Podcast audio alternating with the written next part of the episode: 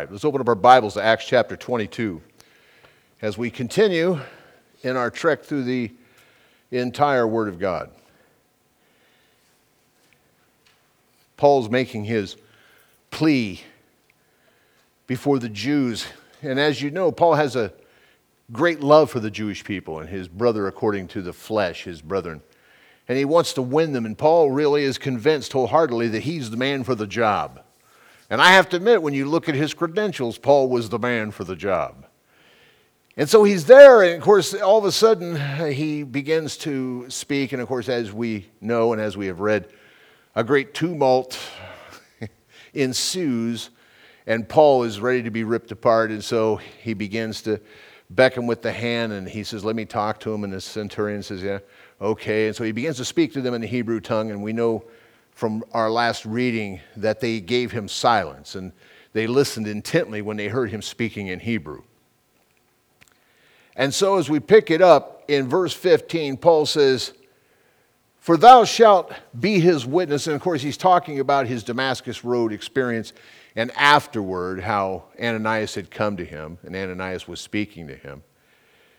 He says, For thou shalt be his witness unto all men of what thou hast seen and heard, and now why tarriest thou? Arise and be baptized and wash away thy sins, calling on the name of the Lord. And I just want to point out when he says wash away your sins, he's not talking about by baptism. If you notice, there's a comma there.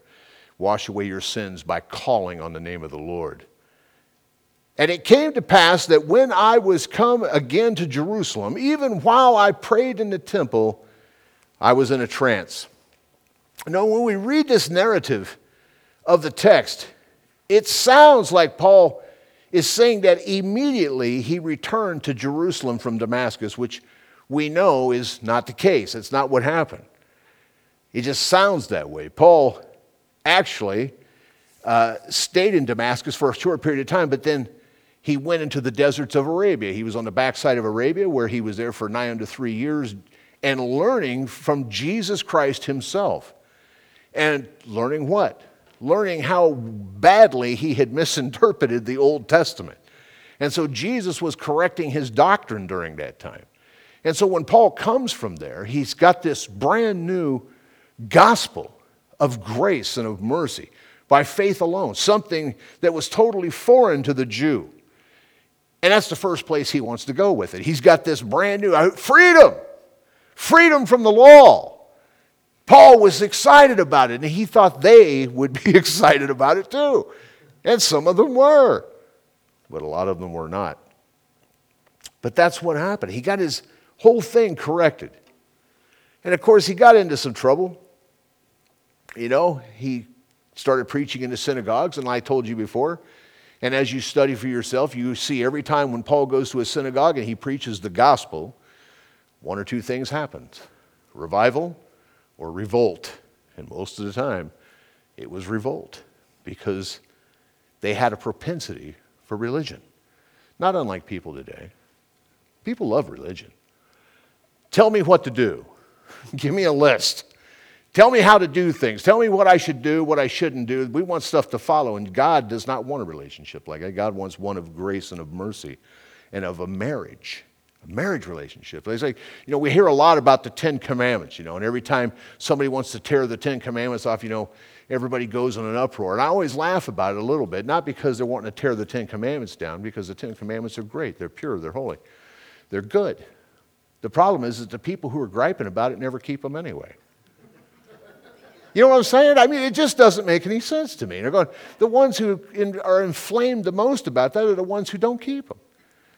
So it's just crazy to me. But that, that happens. And that's what religion creates. You know, it's that, that performance mentality. You know, I, I want to do good, get good, do bad, get bad. And this is not the gospel that Paul had. But every time he went in, he would stir the Jews up. And of course, he stirred them up against him this time. And of course, at that particular point, and they were wanting to kill him. Let's look at verse 18. And Saul, him saying unto them, Make haste and get thee quickly out of Jerusalem, for they will not receive thy testimony concerning me. So the Lord tells him this Get up and get out of here. They're not going to listen to you. Paul really wanted to witness to these guys, though. And he was a hard man to deter, even when the Lord was the one telling it to him. I mean, he was going, you know, kind of like Moses at this point. You know the story of Moses on Mount Sinai, right? Let me give you a little Jewish joke. Moses, Moses was up on Mount Sinai receiving the law, you see.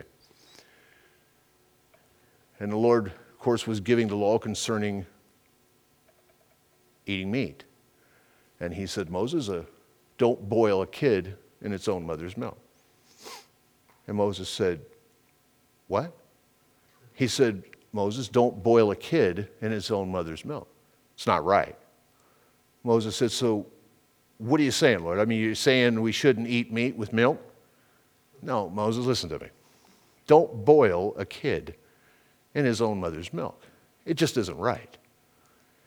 So, okay, let me get this straight, Lord. So, what you're saying is we should have separate plates for meat and for milk. No. Listen to me, Moses.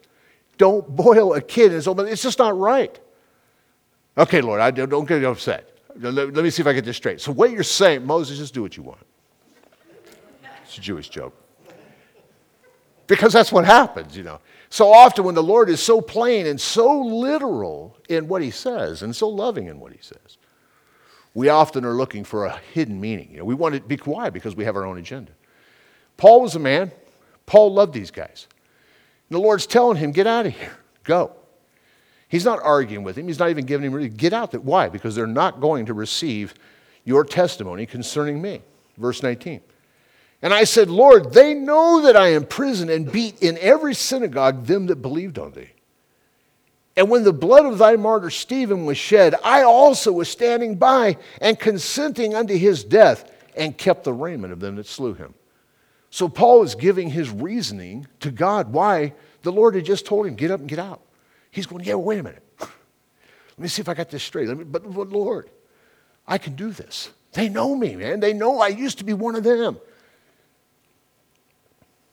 Just as a side note, when Paul says, I consented unto the death of Stephen, this is a proof passage for those of us who understand that Paul was a member of the Sanhedrin Council. Paul was a Jew of Jews. I mean, he was very high up, a very educated man, but he was also very respected at one time. Not at this time, because they looked at Paul as a heretic. You have to keep that in mind. They looked at Paul as though he had departed from the faith. Quite the opposite was true. He'd actually encountered the genuine faith, which is by Jesus Christ. But they were not receiving that. So when he says, I was consenting unto his death, it's a matter of fact that he was a member of the Sanhedrin. And another little crazy side note about that anybody who served on the Sanhedrin council had to be married. Was Paul married? He had to be. Where's his wife? Never mentions her. Some have speculated that Paul wound up divorced because he turned to Christ. More than likely, that probably was the case because even in church history, it's never mentioned. Matter of fact, Paul even talks er, later on. He says, Are we not allowed, as the rest of the apostles, to lead about a wife or a sister? And the fact is, is he was, but he didn't do it. Uh, but at that particular time, when he was on the Sanhedrin, he would have had to have had. Paul was convinced, though, and was convinced that he was the man for the job to win the Jews to Christ. To the point where he's arguing with the Lord. And I probably mentioned it. I heard an old pastor say one time when you find yourself actually arguing with God, just know you're wrong. You know, just know you're wrong and it's not going to work out. Just give in to what the Lord wants you to do and just, you know, go with it because it'll work out much better. Look at verse 21. And he said unto me, Depart, for I will send thee far hence unto the Gentiles. Notice the Lord didn't argue with him. The Lord listened to him, but he didn't argue with him. He just said, Go, depart, for I'm going to send you hence unto the Gentiles. If you take a note tonight, or if you're listening by radio, mark that word Gentiles down. That's actually a match in this particular case. And I don't mean a match like, you know, two things that look alike. I'm talking about a match like you would strike when you flick it onto a fuel of fire. because that's what Paul does at this moment. As soon as these Jews hear the term Gentile, it was as though there was a field of gasoline in front of him, and Paul literally flicks a lit match into the midst of it, and the whole place goes berserk. And they gave him audience unto this word. The Jews had a real disdain, and many do today, for Gentiles you know? And I got, frankly, I hate being here. It's a joke. It's a joke. I'm joking. But they really do. And especially at this time, when you, look, when you think about the Pharisees and the issues of being cleanly and, and, and having ceremonial cleanliness, when they would walk through the marketplace, they would pull their tunic in as tight as they could, lest it should brush up against a Gentile regardless of how good that Gentile might be. It might be a great guy, you know, giving and everything. But they didn't want to touch one. Why? Because they, they disdained them. They thought they were scum of the earth, fodder for the fire. So when they heard the word Gentile, that God was going to send Paul to the Gentiles, they exploded. They went crazy. And they gave him audience unto this word, and then lifted up their voices and said, Away with such a fellow from the earth, for it's not fit that he should live. And as they cried out and cast off their clothes and threw dirt into the air, the chief captain commanded him to be brought into the castle and bade that he should be examined by scourging, that he might know wherefore he cried so against him. So the captain's going, What did he say? I remember Paul speaking in Hebrew. He didn't understand a word that was going on. All he knows is that at one moment everybody was quiet as a church mouse. And then in a split second, everything breaks loose and they're wanting to kill him. And so he had to drag him into the castle. Hmm. I can just see these guys waving their hands, throwing dirt. This is the way they protested, and they really, really wanted to kill him. And so the captain decides that he's going to examine Paul, which I think is strange that he jumps to this extreme. Scourging was a method which the Romans used to extract confessions from prisoners. Very painful process when you study it. Cicero, in his writings, 200 years before Christ, wrote about it. Wrote about not only scourging, but crucifixion and gave graphic detail. And even to that, philosophers and historian said that the Romans had come up with one of the most gruesomest ways that they could possibly think of to kill a man. And scourging was they would strap you to a, a log or to a tree. And of course, they would take that cat of nine tails, what we call it, but in reality, it was just a bunch of links of, of leather that had glass and, and metal and everything woven into it. And the man who was given charge of it was good at it.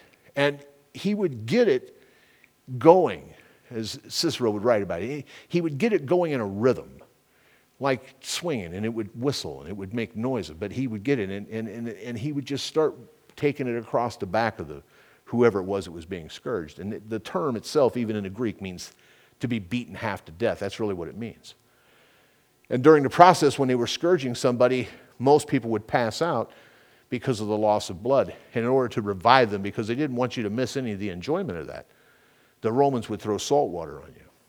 And of course, on open wounds, and you know what that's like.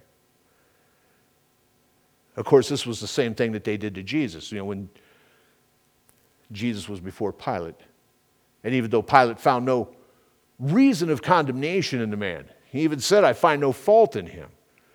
And yet they demanded his blood. And so he turned him over to be scourged. And yet Jesus confessed nothing. He said nothing. Isaiah 53 7. It says, He was oppressed and he was afflicted, yet opened he not his mouth. He was brought as a lamb to the slaughter, and as a sheep before her shearer is dumb, so opened he not his mouth. And I've had people ask me, why, why was it that the Lord was silent? Why did he not say something? He had nothing to confess. Only a man who was guilty would have confessed. And that's what they were trying to do, was to extract a confession. This is what the Romans did. A lot of times they would use it to extract confessions that they knew good and well that the prisoner had not committed because they wanted to clear their chart of unsolved crimes. Even at that time, those type of things were done. But Jesus literally fulfilled Isaiah 53 7 when he was scourged. And so this is what they wanted to do to Paul. But look at verse 25. And as they bound him with thongs, Paul said unto the centurion that stood by, Is it lawful for you to scourge a man that is a Roman and uncondemned? And when the centurion heard that he was uh, told that he told the chief captain, saying, Take heed what thou doest, for this man is a Roman. Then the chief captain came and said unto him, Tell me, art thou a Roman? And he said, Yea. And the chief captain answered and said, With a great sum obtained I this freedom. And Paul said, But I was freeborn. Then straightway they departed from him, which should have examined him. And the chief captain was also afraid, after he knew that he was a Roman, and because he had bound him. On the morrow, because he would have known the certainty wherefore he was accused of the Jews, he loosed him from his bands and commanded the chief priest and all the council to appear and brought Paul down and set him before him, before them, excuse me. It was illegal to scourge a Roman citizen. Couldn't do it. He had to first be formally accused, and then he had to be found guilty, and he had to be condemned to death. They didn't just scourge anybody, they only scourged people who were condemned to die. Why? Because you were going to be brought most of the way there through the scourging anyway. And so they used it mainly just to extract confessions. So Paul uses his Roman citizenship, and it's just one of Paul's idiosyncrasies that I love because he's wise. There's times, you know, when, when you need to be as wise as serpent, but as harmless as doves, Jesus said. And this was a time when Paul just used his Roman citizenship in order to save himself from being scourged. And I would have done the same thing. Let's look at Acts 23, verse 1. And Paul, earnestly beholding the council, said, Men and brethren, I have lived in all good conscience before God until this day. Paul's going to make, he's going to be making this literal statement, almost verbatim, in the next chapter in verse 16. He's going to reiterate it. I hereunto I exercise myself, he says, to have always a conscience void of offense toward God and toward men. What a statement. I read one pastor who, in his commentary on that, said, Paul was an extraordinary man. Paul was an extraordinary man but that he could make such a statement that his conscience was always void of offense toward God. And this particular pastor, of whom I love and had a lot of respect, although I disagree with on this, he said, Paul was able to say something that I could not. I haven't always had a conscience void of offense. I, you know, I make mistakes. I, I still have flaws. I still sin. And therefore, I have a problem. But Paul, what an extraordinary man. I agree that he was an extraordinary man. I mean, he wrote two thirds of the New Testament. The Lord had chosen him to do such a thing. But Paul doesn't make this statement based on some accomplishment, because that's what it would be if I were to say, I have a conscience void of offense toward God. Always. Until this moment. Because I've just done everything right that would be a statement of pride. And, of, and it certainly would be a lie in my case. And it would be a lie in everybody else's case because we know. But it would have been a lie in Paul's case. If he was making that statement based upon his own action. So often, we find ourselves trying to stay within the good graces of God by the things that we do. And we find it hard to break away from that performance based type of relationship with Jesus Christ. And yet, that's what we're called to do. Is to have a non performance base. Now, I'm not saying that we shouldn't do what's right. When the Holy Spirit is indwelling a person, your desire is going to be to do what is right. It's going to be there. It's not something that you have to muster. But Paul's teaching really something entirely different in this particular statement. Turn with me, if you will, to Philippians chapter 3, and let's look at what Paul says about his own works. Because I just want to make it clear that he's not dealing with the issue when he says, I have a conscience void of offense toward God until this point. He's not saying that like it was some sort of an accomplishment based upon his life in the law, even prior to Christ or afterward. But listen, Philippians chapter 3, let's look at verse 1. Paul's writing and he says, Finally, my brethren, rejoice in the Lord. To write the same things to you, to me indeed is not grievous, but for you it is safe. Beware of dogs, beware of evil workers, beware of the concision. For we are the circumcision which worship God in the Spirit and rejoice in Christ Jesus and have no confidence in the flesh. Though I might also have confidence in the flesh, if any other man thinketh that he might wear of that he might trust in the flesh, I more circumcised the eighth day, of the stock of Israel, of the tribe of Benjamin, a Hebrew of Hebrews, as touching the law, a Pharisee, concerning zeal, persecuting the church, touching the righteousness which is in the law, blameless. But what things were gained to me, those I counted loss for Christ. Yea, doubtless, and I count all things but loss for the excellency of the knowledge of Christ Jesus my Lord, for whom I have suffered the loss of all things, and do count them but dung, that I might win Christ, and be found in him, not having my own righteousness, which is of the law, but that which is through the faith of Christ. You notice it says not in Christ, but of Christ. If it says of Christ in your Bible, underline it. It's the faith of Christ, the righteousness which is of God by faith, that I might know him and the power of his resurrection and the fellowships of his sufferings, being made conformable unto his death, if by any means I might attain unto the resurrection of the dead. So, anybody who thinks that Paul looked at his past life, as great as it was in the world, as much accomplishment as he had, he counted it done. That's a pretty strong statement compared to what he had in Christ. You can easily see from the text what Paul thought of his ability to achieve righteousness or a good conscience toward God by his own works. He counted them, like I said, as refuge. Some of your Bibles say, but I like the word dung here because it's strong, not just smelling. So, what was Paul saying when he was referring to having a conscience void of offense toward God? He was talking about his position in Christ Jesus. Because Jesus has imputed his righteousness to me, and my sins have been imputed to him, and this, of course, transpires by faith alone, I can honestly say, I too have a conscience void of offense toward God. Why? Because it's based upon what Jesus has done, not what I do. John Wesley talked a lot about sanctification, and he's right.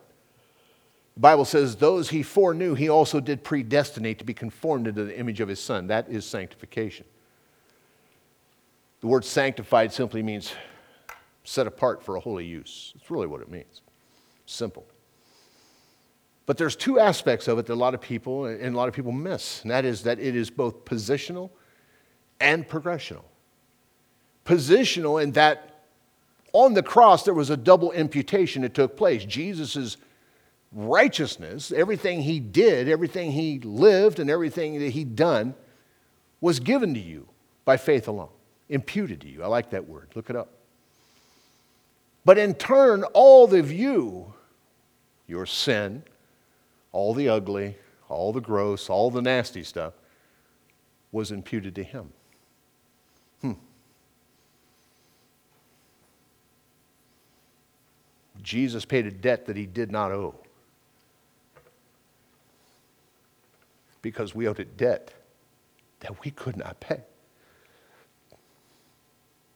If we don't grasp the imputation that Christ has done for us, you will live a failed life in Jesus. You'll live a miserable life in Jesus. And that's why so many Christians do live in failure, because they don't realize that the victory is already won.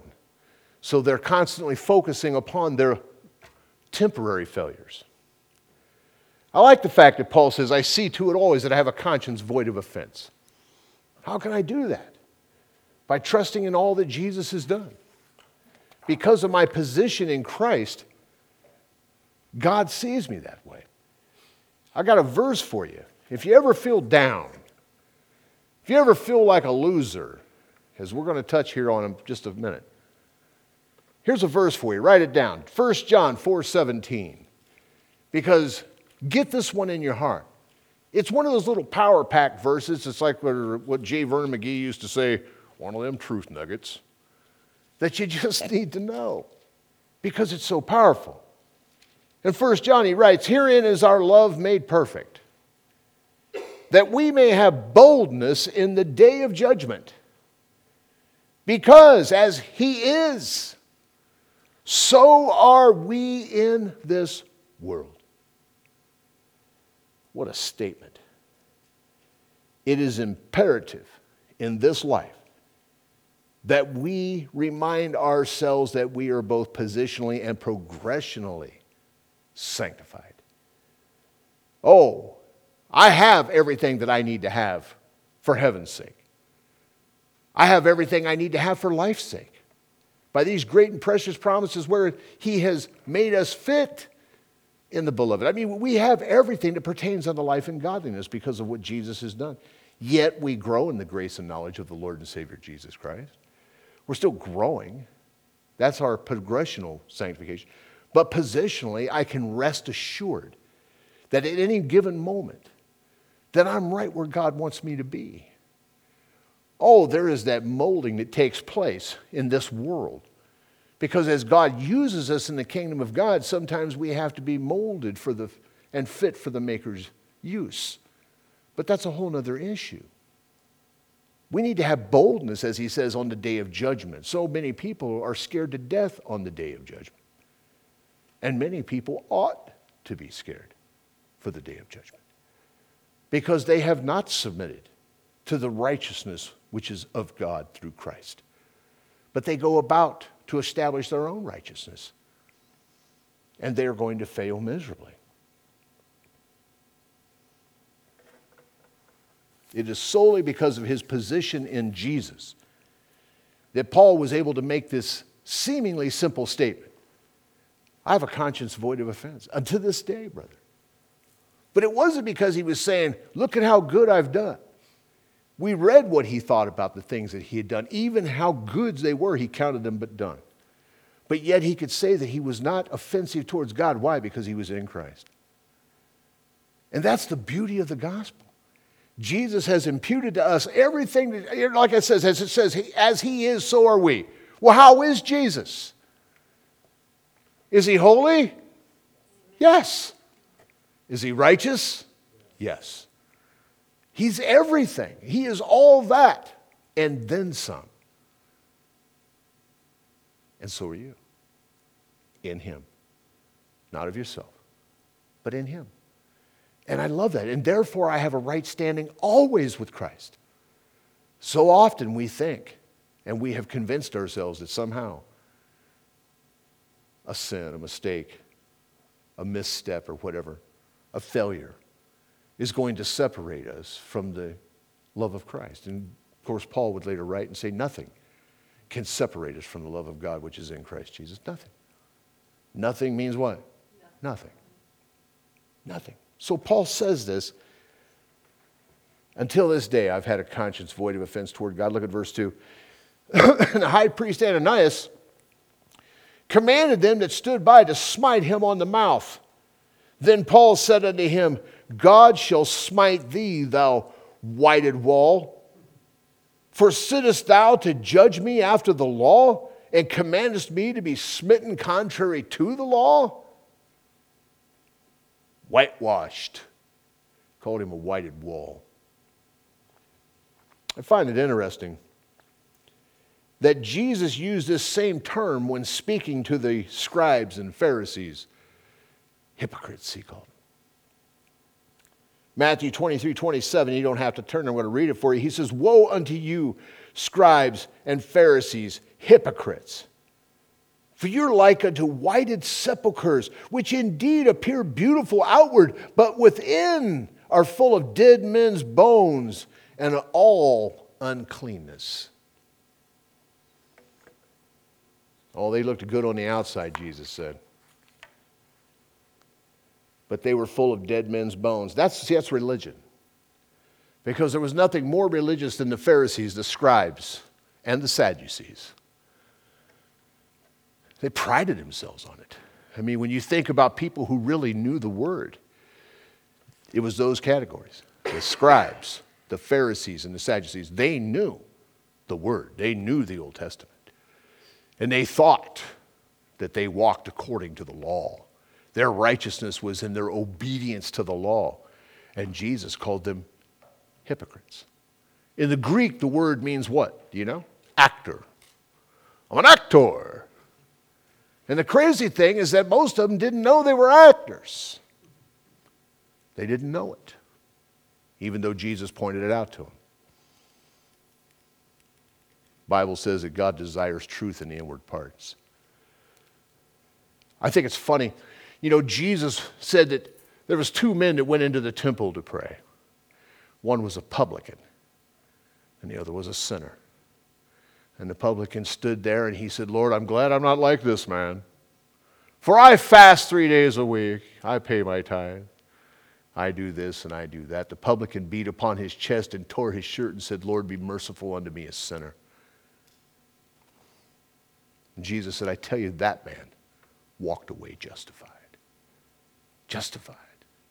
Just as if I'd never sinned. Why? Because he was truthful. He was honest with God. He is faithful and just to forgive us our sins if we confess our sins. I love the word confess there because in the Greek it means to agree with. If we agree with God that we are sinners. And so many times people don't. People don't. I remember witnessing to a doctor one time, many years ago. I liked this guy. I liked him, a little Filipino guy. Man, I just wanted him to come to the Lord. I just, I was like Paul at that time. I thought, if I, I can, if I, I can, I know I can get to this guy. I know, Lord, let me in there. Send me in, coach. Let me, let me have a strike at you. I know I can do it. And I got in there and, man, I laid the gospel out. I, I really thought even a three year old would have dropped to his knees and, and confessed the Lord. And at the end of my presentation, he said, But, Doug, I've done nothing wrong. I've done nothing wrong. You've done nothing wrong. Brother, you came into this world wrong. You were born wrong. Sin isn't something that you do, it's what you are. That's why you do it. Sinning doesn't make you a sinner. You sin because you are one. But I couldn't make him see it. The Pharisees couldn't see it. The Sadducees couldn't see it. The scribes couldn't see it. Because their righteousness was based upon their performance in the law. And that's the problem with religion. Jesus called them whitewashed sepulchres. On the outside, you look great, but on the inside, you're full of dead men's bones. You're full of death. Nothing worse to the ears of a Jew than to hear that they had death in them. They were scared to death of death. Why? Because the law said if you touched any dead thing, you were ceremonially unclean so they wouldn't touch anything. Not only would they not touch a dead body, they wouldn't touch anything that had touched a dead body. And so, even not everybody was born, or excuse me, not everybody was buried in a sepulchre. Not everybody could afford that. Many people were buried in Israel, they still are. But during this time, they would put a headstone on the grave and they would whitewash it. And they would whitewash it not so that the markings of whose grave it was could be more easily seen. They whitewashed it so that other Jews would know it was a grave, so they wouldn't accidentally touch it or go over it or buy it. That's religion. Looks good on the outside but it's full of death. It's full of dead men's bones. It brings nothing. It doesn't bring righteousness, it brings self righteousness. It brings judgment. There's no mercy in it, there's no grace in it. There's nothing. It's empty. Paul calls Ananias a whitewashed wall. Tells him, the Lord is going to smite you.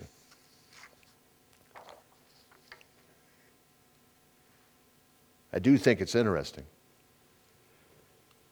because you're going to see here in just a minute the reason Paul said this was because he didn't really know it was the high priest. There's a reason for that. We're going to discuss that. But what I want to point out to you is when Paul says this, now I heard a pastor, and I've heard many of them who preach this, and you know, I, I just I don't believe it. They said, well, Paul was, you know, Paul lost his cool. You know, somebody hit him in the mouth. I got to be honest with you. I'm a man. Somebody slaps me in the mouth, I'm not looking for it. I'm going to be a little irritated. I might not act very pastoral at that moment. Might get a little upset. might lay hands on somebody. might pray afterward. You know what I'm saying? That, that, that kind of thing. And that's me.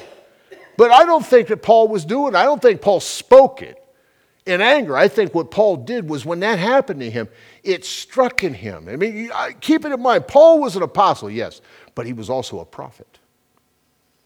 Many things Paul said were prophetic.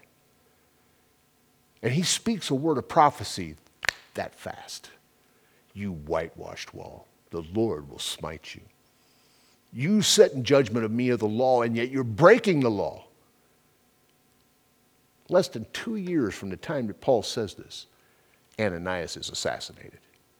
I think that's interesting. So God really did take him out. God did smite Ananias.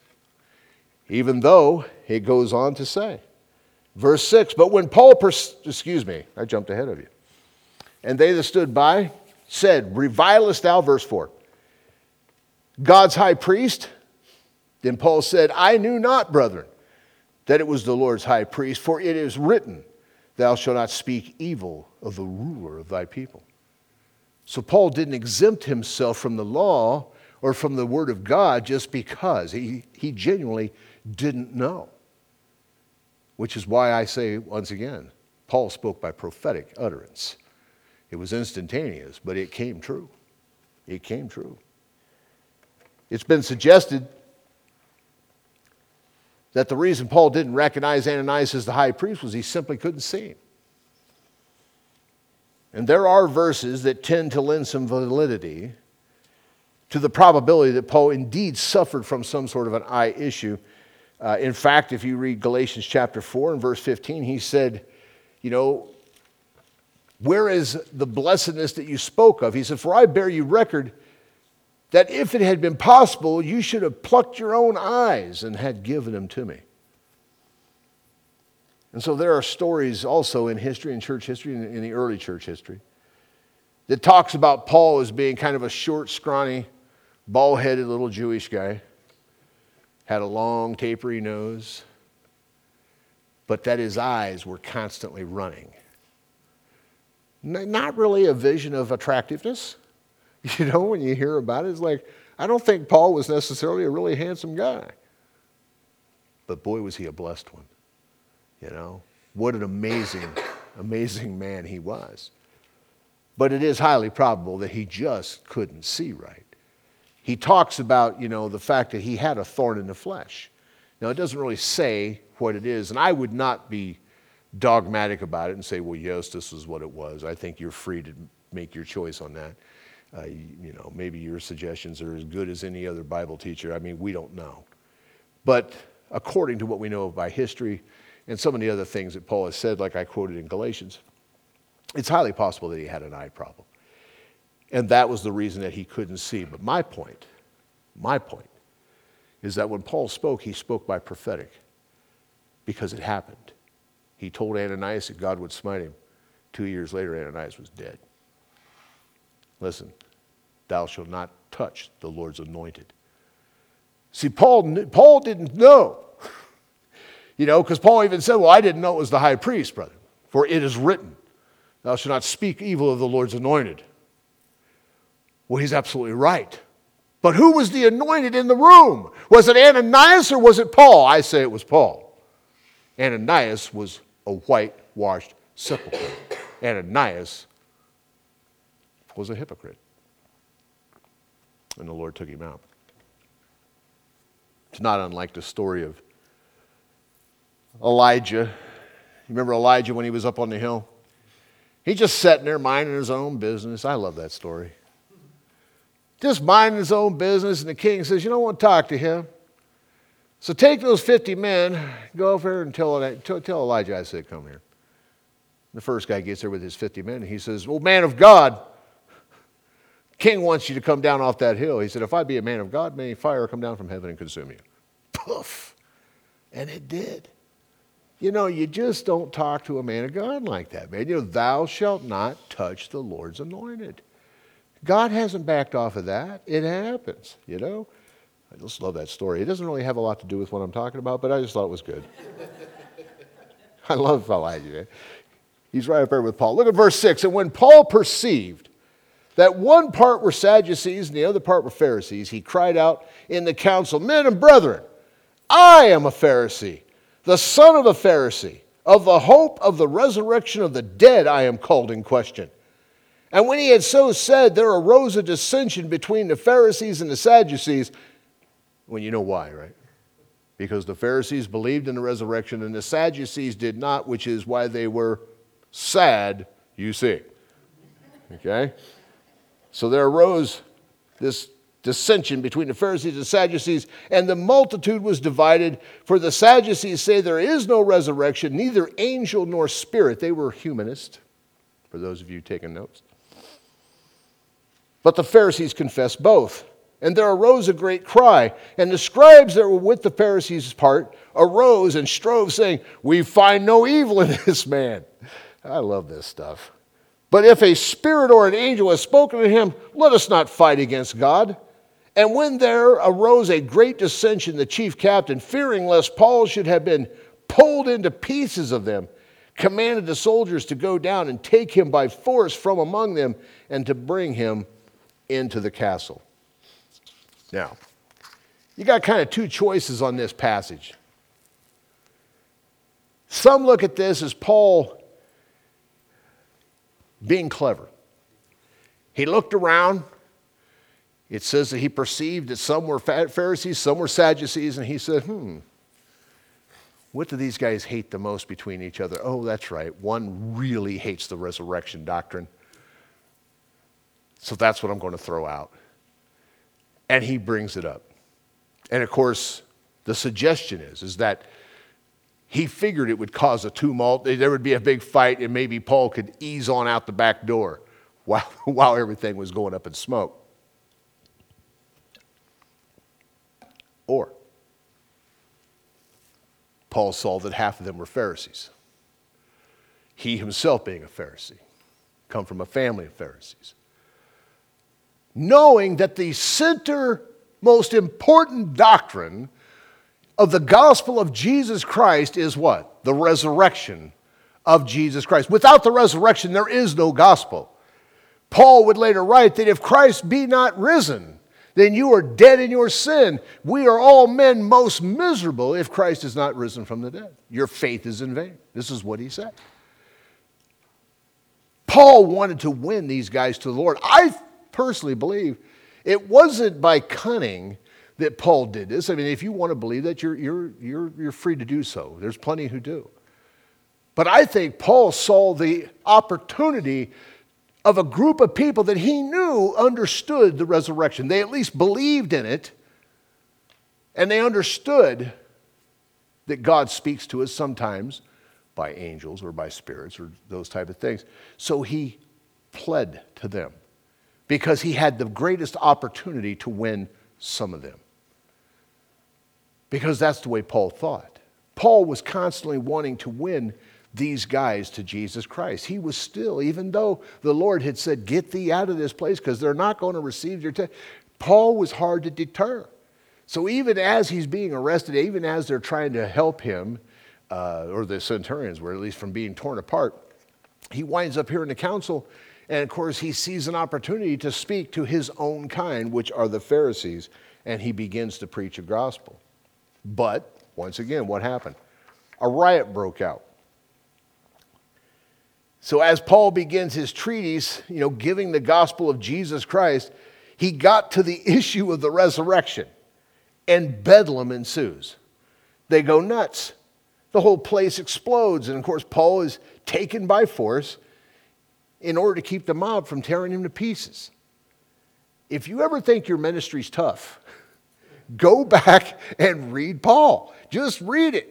Because I've had my boohoo days in ministry. I've been in a pastor for a long time. And there's days when you go, Lord, the Lord's going, shut up. Yeah, you, you have no idea how easy you got it here. I was watching, this has got nothing to do with my notes, but it certainly has to do with what I just said. I just, I was watching here recently. I'm a documentary freak. I just, I can't help myself. I'm always watching documentaries and I'm looking for new ones. And I saw this one on the BBC. And you got to be leery of the British, but you know, they're all right. But I, I tuned in, it was about the railroads in India, who the British, all, they built them during the colonial days. But they were doing it by, by you know, there's like it, the whole nation of Israel, one, or Israel, but India one time, it's all broken up, Punjab and all those places, it's all broken up. And they're the ones that broke it up. I mean, basically running train tracks everywhere. But I'm watching these trains, and there's just all these people. And of course, this country is all Hindu, and then as soon as they cross the track, it's all, you know, uh, Muslim and then there's the sheiks, and, then, and, and you're looking at all these people and you're going, wow, how do we reach these people? Now, I know there's missionaries there. Oh, hear me out on this because I've been beating my wife with this, going, help me. I'm, I'm pounding this off of somebody because I don't understand it.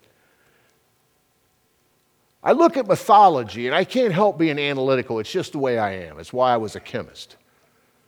I don't understand people believing ridiculous things. I really don't.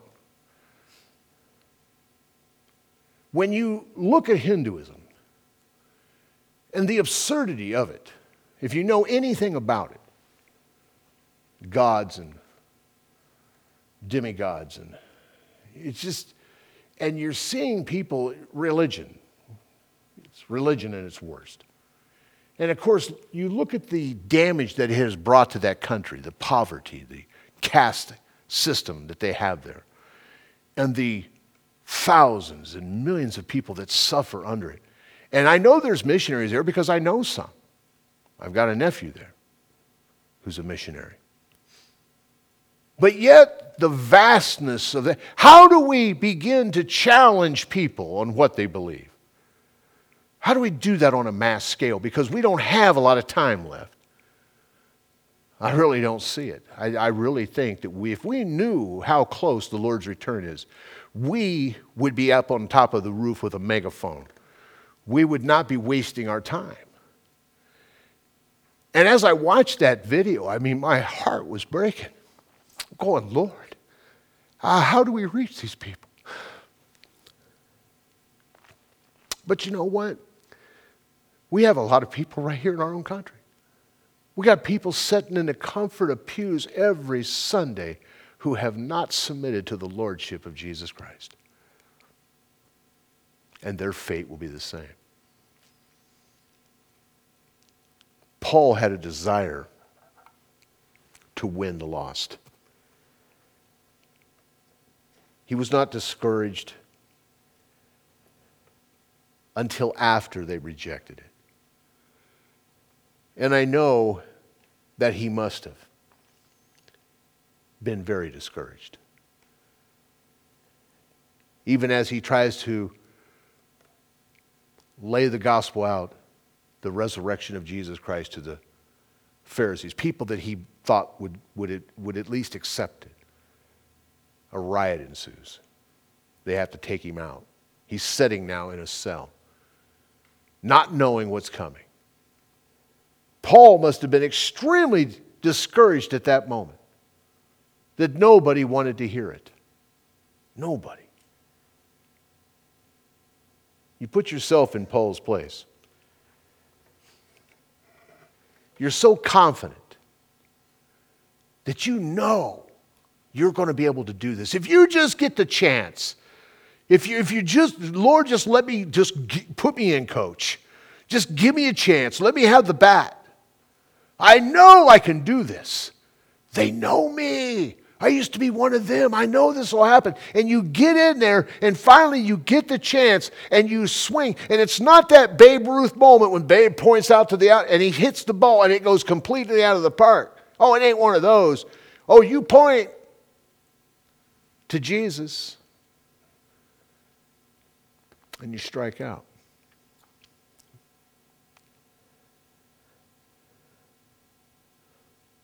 I can't imagine how heartbroken he had to have been, how discouraged he had to have been at this moment in his life.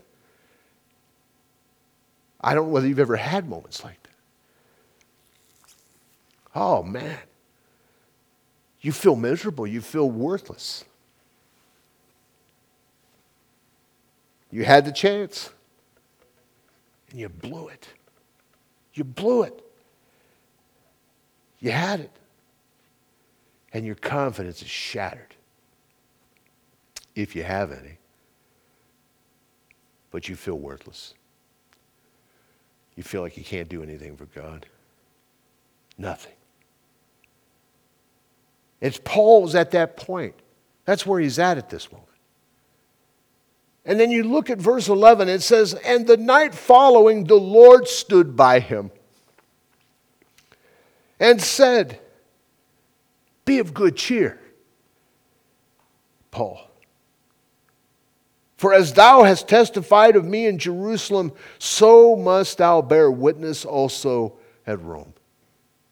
Man. That's why I serve Jesus. Jesus doesn't come and say, Told you.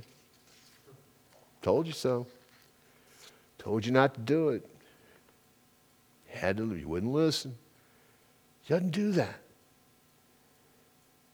He's not even, he's not making light of what Paul did. He's acknowledging what Paul did. Be of good cheer. There's another passage that actually takes that same word and says, Be of good courage. Why? Why would the Lord say? Because he was very discouraged at that moment. But Jesus stood by him and said, Be of good cheer, Paul. You've done it. You did it. You witnessed for me here. He doesn't even say, Didn't work. he doesn't. He just acknowledges that Paul did it. And then he says, But I've got something else for you to do. So often, we can make mistakes. And I know there's people who listen to this show and we don't call it something beautiful for nothing. Because God can take the worst situation, the most messed up thing that you have done, that you might be thinking at this moment is not fixable that you've blown it, that you had the chance and you struck out. And God can turn that into something beautiful. The Lord can come alongside. The Lord has and will and say, Be of good cheer. I've got something else for you to do. Serving the Lord doesn't mean that there won't be failures. There will be. What there won't be is condemnation. So often when we fail, we feel condemnation. You know, the Bible tells us in the book of James, let not many of us be teachers, brethren, for we shall concur the greater condemnation. I myself have learned this one the hard way. It's absolute fact you won't receive condemnation from God. Why? Because Paul would later write in Romans 1 there is therefore no condemnation to those who are in Christ Jesus. There is no condemnation to us. Why? Because Jesus comes alongside and he says, Be of good cheer. I've got something else for you to do. But the world, mm, that's a whole other story. Paul the Apostle in Romans said, Who is it that condemns? Not Christ. Christ restores, He lifts us up, He puts us back on the path, tells us to be of good cheer, not to give up.